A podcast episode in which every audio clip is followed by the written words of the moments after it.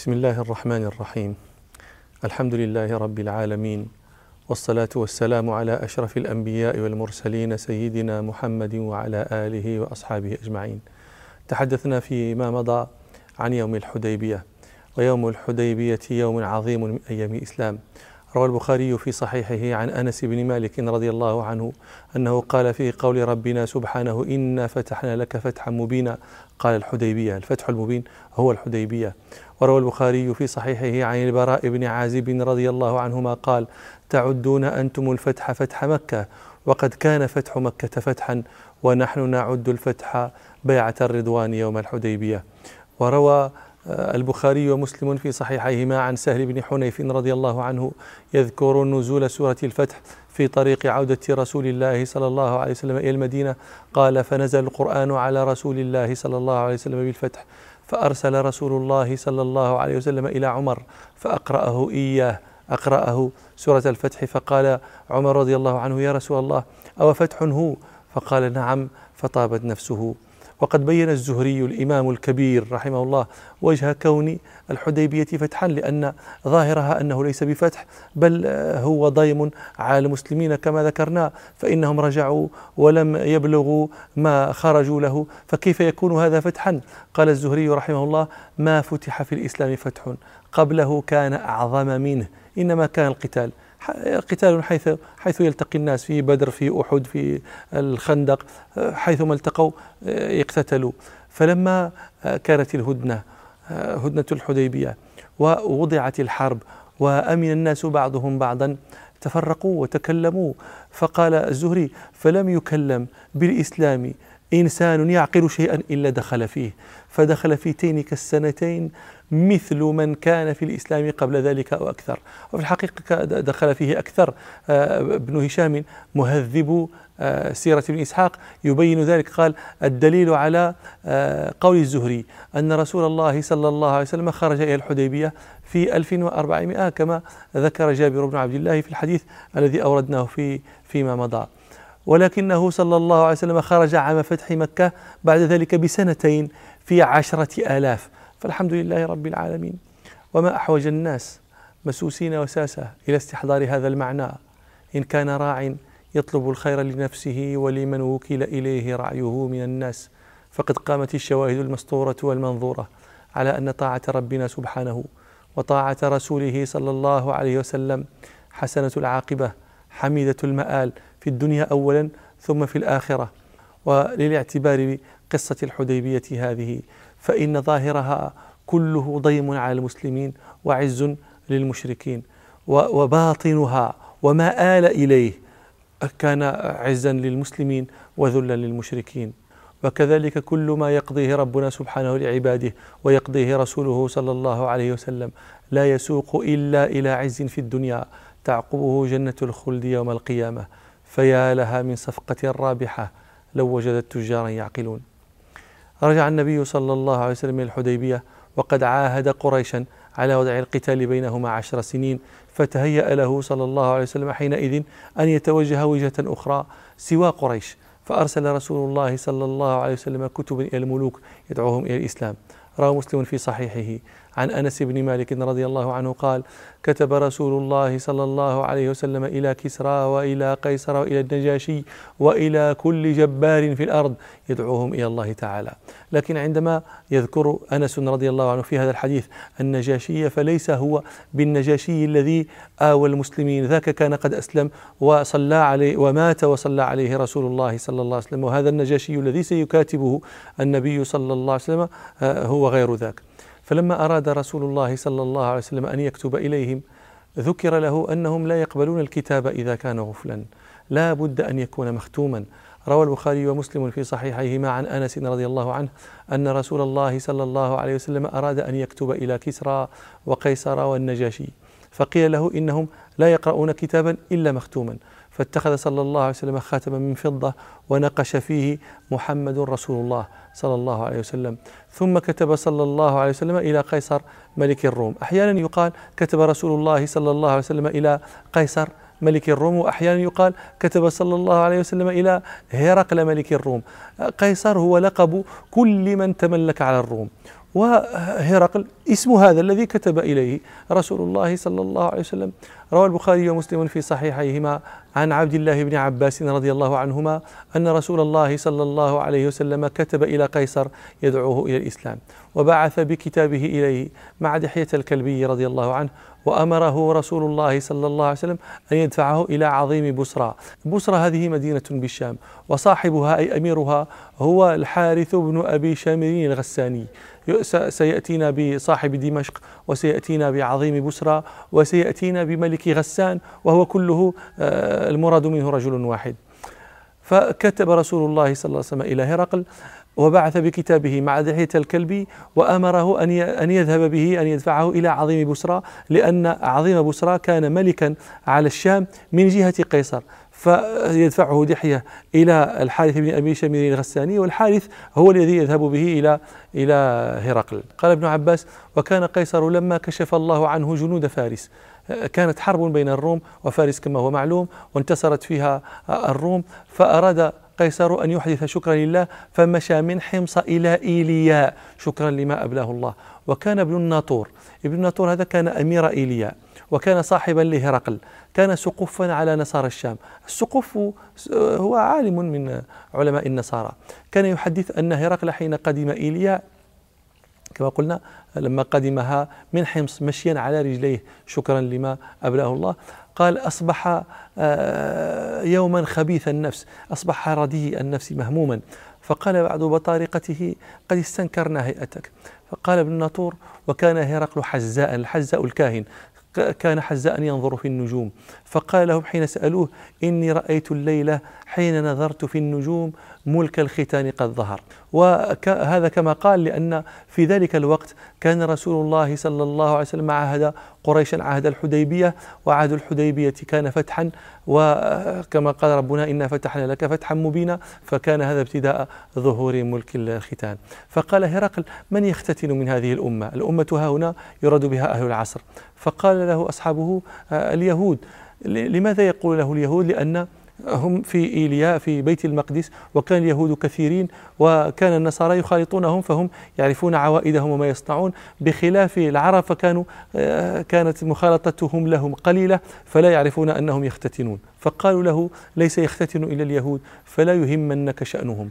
واكتب إلى مداين ملكك فيقتلوا من فيهم من اليهود. فبينما هم على أمرهم أتي هرقل برجل أرسل به ملك غسان. هذا عظيم بسرى الذي تقدم الحارث بن أبي شمير الغساني. بعث إليه بكتاب رسول الله صلى الله عليه وسلم مع رجل من العرب. يخبر يخبر عن رسول الله صلى الله عليه وسلم يقول له فيما ذكر إسحاق إنه خرج من بين أظهرنا رجل يزعم أنه نبي وقد اتبعه ناس وخالفه آخرون فكانت بينهم آه، معارك في مواطن قال يعني فتركتهم على ذلك وجئتك. فلما استخبره هرقل قال اذهبوا فانظروا أمختتن هو أم لا؟ فنظروا إليه فحدثوه أنه مختتن فسأله عن العرب فقال هم يختتنون؟ فقال هرقل هذا ملك هذه الأمة قد ظهر. فلما جاء قيصر كتاب رسول الله صلى الله عليه وسلم قال حين قرأ التمسوا لي ها هنا رجلا من قوم هذا الذي يزعم أنه نبي حتى أسأله آه، عنه. قال ابن عباس راوي الحديث فأخبرني أبو سفيان أنه كان في الشام في تجارة مع قومه في المدة التي ماد فيها آه، رسول الله صلى الله عليه وسلم. قال أبو سفيان فوجدنا رسول قيصر ببعض الشام. فانطلق بي وبأصحابي حتى قدمنا إيلياء فدخلنا عليه فإذا هو جالس في مجلس ملكه وعليه التاج وإذا حوله عظماء الروم. فقال لترجمانه سلهم أيهم أقرب نسبا إلى هذا الرجل الذي يزعم أنه نبي؟ فقال أبو سفيان أنا أقربهم نسبا. فقال له هرقل ما القرابة بينك وبينه؟ طبعا سيأتي في حديث في هذا الحديث قال هرقل أجابه أبو سفيان سأل هرقل يجيب أبو سفيان. طبعا هو الكلام دائما يدور بينهما بواسطة الترجمان وإلا فإن هرقل لا يحسن العربية وأبو سفيان لا يحسن الرومية. فقال له هرقل ما القرابة بينك وبينه؟ قال أنا ابن عمه. ويقول أبو سفيان ولم يكن في ذلك الركب أحد من بني عبد مناف غيري. قال قيصر أدنوه قدموه. فقدموه ثم أقام أصحابه خلف ظهر أبي سفيان عند كتفه. ثم قال للترجمان ليقول لهم إني سائل هذا عن هذا الرجل الذي يزعم أنه نبي فإن كذبني فكذبوه.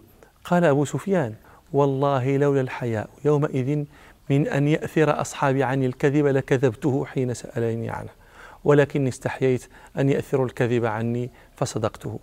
وها هنا قضية غريبة عجيبة. أبو سفيان رجل قرشي والذين معه من قريش ومعلوم العصبية التي كانت قائمة بين قبائل العرب.